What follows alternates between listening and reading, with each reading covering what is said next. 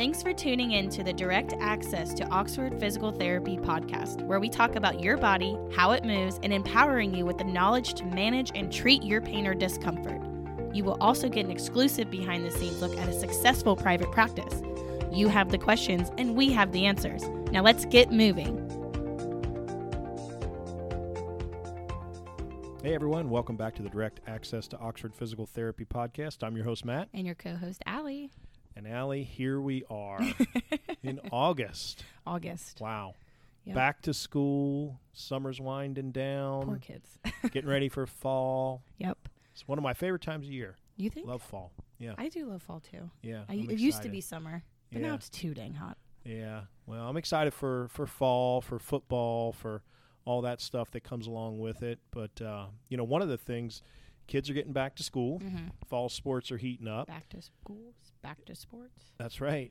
And um, you know, you might be thinking this is kind of like maybe one of the first years things are kind of like closest to normal as possible. You Quote know? unquote normal. Yeah, I mean we've we've come out of the the COVID Bubble. fog and Yeah. whatever and you know, most of the schools thankfully knock on wood are unmasked Yeah. and kids are getting back into activities and things like that. So uh, we are going to talk about our clinical corner article Yep. for August, and it's kind of uh, goes along those lines with that topic. So, for our student listeners out there, Oh, the um, question. let's say you're on your clinical and you get posed a question, "Hey, um, I had COVID, or my son or daughter had COVID. Does that put them at an increased risk for injury?" And you might wonder, Interesting. "Hmm, I don't know the Things answer. that make you go, hmm. Yeah. So this article that we're going to talk about kind of tries to answer that question. Um, you know, we want to try to figure out and learn a little bit about this. Um, you know, It's got to be something so new for medical students out there. Like, obviously, it's so recent history.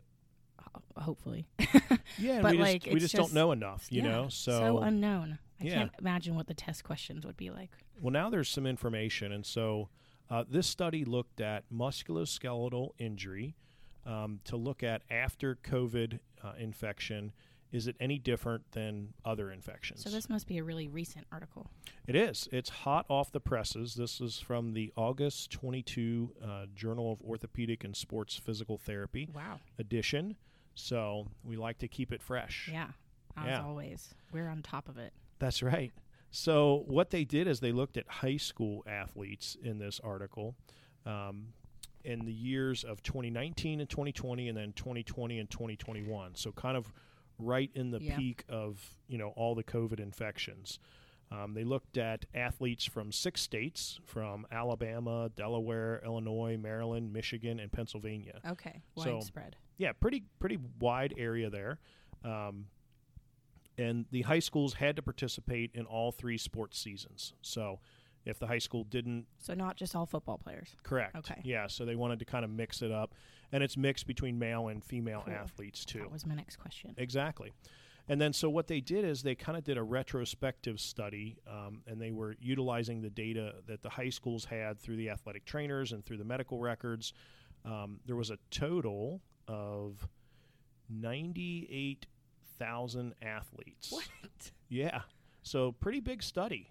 I mean, there they were said, okay. I thought you were gonna 43,000 like 12. female and 55,000 male That's participated. insane. Yeah. So when they looked at it, um, the encouraging thing is that even though the um, there was a little bit higher incidence, so in uh, terms of infection, it was up like 0.8 percent. So not a huge increase in sickness during the COVID years. So I think that shows that. And we kind of knew this, like the high school population, at least in those years, wasn't getting a ton of COVID anyway. So kind of a about a 0.8 increase. But even with that increase, and they normalized it. So if you had the flu, were you any more likely to have a musculoskeletal injury after that versus if you had COVID? And they did classify these into um, just uh, mild cases and then moderate and severe cases. Oh, okay. And even in the moderate and severe cases, the good news is that folks didn't seem to have any increased injury risk. Oh. Yeah. Did you answer our own question? I think that, I think we did answer the Okay. question. So I think if you were asked, you know, if you had COVID and you were, you know, returning to, to sport, does that put you at a higher risk? I think the answer is no. You know, Yeah. not inherently. Um, obviously, I think it's important if anytime you've been off the field for whatever reason and you get ready to go back, you make sure that you have all your faculties and capabilities about you. Mhm. You know, I think returning too soon, especially with COVID and some of the respiratory stuff, I don't know that it would necessarily set you up for injury, but you'd want to make sure that that was cleared and you were conditioned uh, physically and ready to go. But I think if you've taken those steps and you're working with qualified professionals, I don't think that it's going to um, add to your potential injury risk. So you hear a lot of stories like some people really think that they were like hit by a truck after COVID, which I understand. Knock on wood, I didn't have any symptoms like that if I did have it. But um, what do you say to those people who really like think that it's going to detriment like everything in their future? Well, I think it obviously affects. I mean, it's such a still process we're learning about. It affects a lot of different people in a lot of different ways. Um, and certainly, we've treated patients. We've even interviewed patients on this podcast. Um, you know that had COVID and had uh, you know really bad effects of it. Um, I think particularly in the population we're talking about in this article in the high school population. Um, Do you, you think it'd be different with like NFL players? Well, that, that's interesting. I mean, I, don't know why I, think referencing football, but yeah, it'd be an interesting study if they took this to the next level, you know, um, and they looked at uh, incidents following college, incidents following professional athletes. I think that it would probably show the same results, would be my guess, Okay. because I'm not really sure if there's anything specific uh, to the COVID disease that would really set you up for injury. Like I said, other than maybe the deconditioning factor, yeah. um, and what if you were like pre-existing conditions that like COVID took you down? Yeah, I don't. I don't think that. Um, you know, I don't think musculoskeletal wise, Yeah. it would necessarily uh, increase those unless it contributed to just you being overall weaker and more deconditioned. Um, but I think that you know, if you're an athlete and you get COVID, I think once you recover uh, and you're ready to play, you feel ready to play. I don't think you have to have a fear about an increased risk of injury getting back onto the field or the court or the ice or whatever any different than you would if you went back after strep throat or the flu or a sinus infection. I think it's all similar. I you guess know, that I, makes sense. I think it's a sickness. yeah. Um, I don't know that it necessarily, and this article supports that, that it necessarily raises your risk of injury for musculoskeletal problems. Yeah, I think we're so recent, you know, and still fresh wounds from COVID, I guess you should say, that we think of it less as like a respiratory or like a cold or something like that rather than like a world pandemic where Sure. everyone's affected, like a scary thing. Yeah, and I think that's probably where we're transitioning to as we do get back into normal, you know, Quote, normal unquote, life, normal. normal school, normal activities. Yeah. you know, I think it's going to fall into the category of influenza, you know, strep throat, uh, typical normal sickness, and you follow those rules. You know, when you're symptomatic and have a fever, you stay away Mhm. from folks and you rest. But Yep. after that, you know, you pretty well go back to, to normal. Yeah, and you're still seeing. Speaking of back to school, um, you're s- still going to see like some people are, oh, I got COVID again, and it's probably lesser and lesser if they're getting their vaccines. But I think it's going to become like, like you said, like the next flu, and that kids shouldn't be worried about, you know, staying in school and staying on the court or basketball. Yeah, Yeah, I think that we can give good advice. You know, again, one of our purposes with direct access to Oxford Physical Therapy podcast wow, you still got it. is to make sure that we get good information out there. So uh, this is current. This is you know valid information to say, um, you know, if you have concerns, again, maybe maybe this is the first year kids are like, well, I was doing homeschool or I was, you know, doing something different. I'm going Mhm. back to school this year, and maybe they did have COVID and they're unsure. Are they safe to play or whatnot?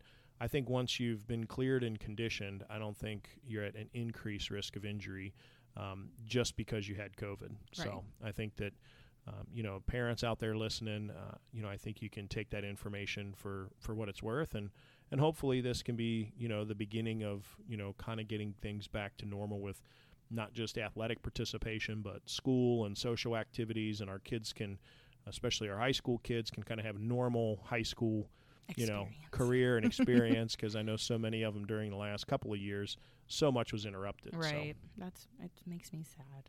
But do you want to give any um, other while we're on like back to school, back to sports Yeah. topic, any other like Five most like the best things that someone can do to get ready to get back to school, back to sports. Yeah, I think that um, conditioning. you know, I think that a lot of the high school athletes probably have been pretty active in if they're playing a fall sport, they've probably been pretty active in practice and in conditioning over the summer. And so I think now they add school on top of it. So they have a seven or eight hour school day, and now they have a busy practice day. So I think a lot of them over the summer probably had the opportunity to stay up late and sleep late. Yep. And now they're getting up early. So I think first and foremost, uh, you know, making sure that they're getting a good sleep balance Yeah. and preparing themselves for their day. Uh, I think a lot of them probably were used to being able to be at home and drink water or eat whenever they wanted, things like that. So I think you need to plan not only your hydration throughout the day so that you're making sure, you know, it's uh, still in the 80s and 90s, you know, Mhm. even though we're back to school and most schools may be air conditioned now, but the practice fields aren't. Right. So I think keeping hydration up for sure, uh, keeping your rest up, and I think planning out your nutrition and your meals, Oh, you know, right. Um, there's a you know little gap after school and then you go to a two or three hour practice and you haven't eaten since noon Mhm. you know you might need some sort of healthy snack in between Right. you know just to keep exactly just to keep your you know keep your uh, energy up and your body ready to go I don't think kids know like how important like sleep and eating are. Like well i think that's right i think when you talk about factors that you know lead to you know injury and decondition you know situations i think the healthier your body is the more adapt you're going to be to take on the stress of whatever sport or activity you're doing and the more prepared you're going to be and I think that, you know, comes with age like they think that going to sleep early is a punishment. Yeah. yeah. I read a funny thing that um, it said it, when I was a kid, I couldn't wait to be an adult and stay up as late as I wanted. And then when I became Now an adult, adult. I realized that was nine o'clock. yeah. I was gonna say nine o'clock is a good time. yeah. But um, I think on top of all that, you know, as things do get busier uh, back to school, you know, and you are doing school straight to practice or straight to a game, straight home, homework, you know, bed, things like that, sometimes the maintenance type, you know, flexibility, conditioning type work falls by the wayside a little bit. So I think making sure that you don't tighten up, making sure that you don't, um, you know, lose what you've gained over the summer. So I think maintaining your conditioning with, you know, at least some maintenance flexibility and probably some maintenance strengthening stuff throughout the season is going to help keep you going. You know, some of these, you know, fall sports, whether it be football or soccer or cross country, you know, they might have been conditioning since May or June Right. and they might go until November or December. Yeah. So, you know, that's a pretty long, you know, six month process. So, I think if you uh, don't keep yourself prepared, then that's when injury can set in. And so, I think at the first sign of, of soreness or injury, remember you have direct access and you can stop by any one of our offices. We do free injury screens and we can start some physical therapy. We'd always rather treat things on the front end than wait for it to get worse. Right. And keep your kid on the field. That's right. And the most importantly, that they have fun, right? That's right. it's a short period, so enjoy high school, and uh, we wish you all the best. And if anyone is still, you know, listening who hasn't got the gist of the answer to the question, do you want to just throw it out there in case they skip to the end? Yeah, if they if they missed it, I think if you were a, a PT student, say you're on a clinical and you get asked, you know, I had a really bad case of COVID. Does that make me more likely to have a, a sprain or a strain or a musculoskeletal injury? Um, you know, at least in the high school population, I this, think this article supports the fact that it really doesn't. There's really no increased risk of uh, injury after COVID compared to any other, um, you know, illness out there, whether it be strep or flu or whatever. So I think that's a, a good point. I always like to Mhm. advertise the good points about COVID and, yeah. you know, the good things that we find. So I think this is a good finding, and I think we can Yeah. Hopefully build on this for, for other good things. I think people use um, COVID as an excuse sometimes too. Maybe, yeah. Which I still want to keep in my back pocket. But for this reason, now everyone knows it That's doesn't right. affect you. All right. Well, thanks for tuning in, everybody. Awesome. Thank you. Bye. Thanks for listening. You can find us online at oxfordphysicaltherapy.com, and you can also find us on our social media pages like Facebook, Instagram, YouTube, Twitter, and TikTok.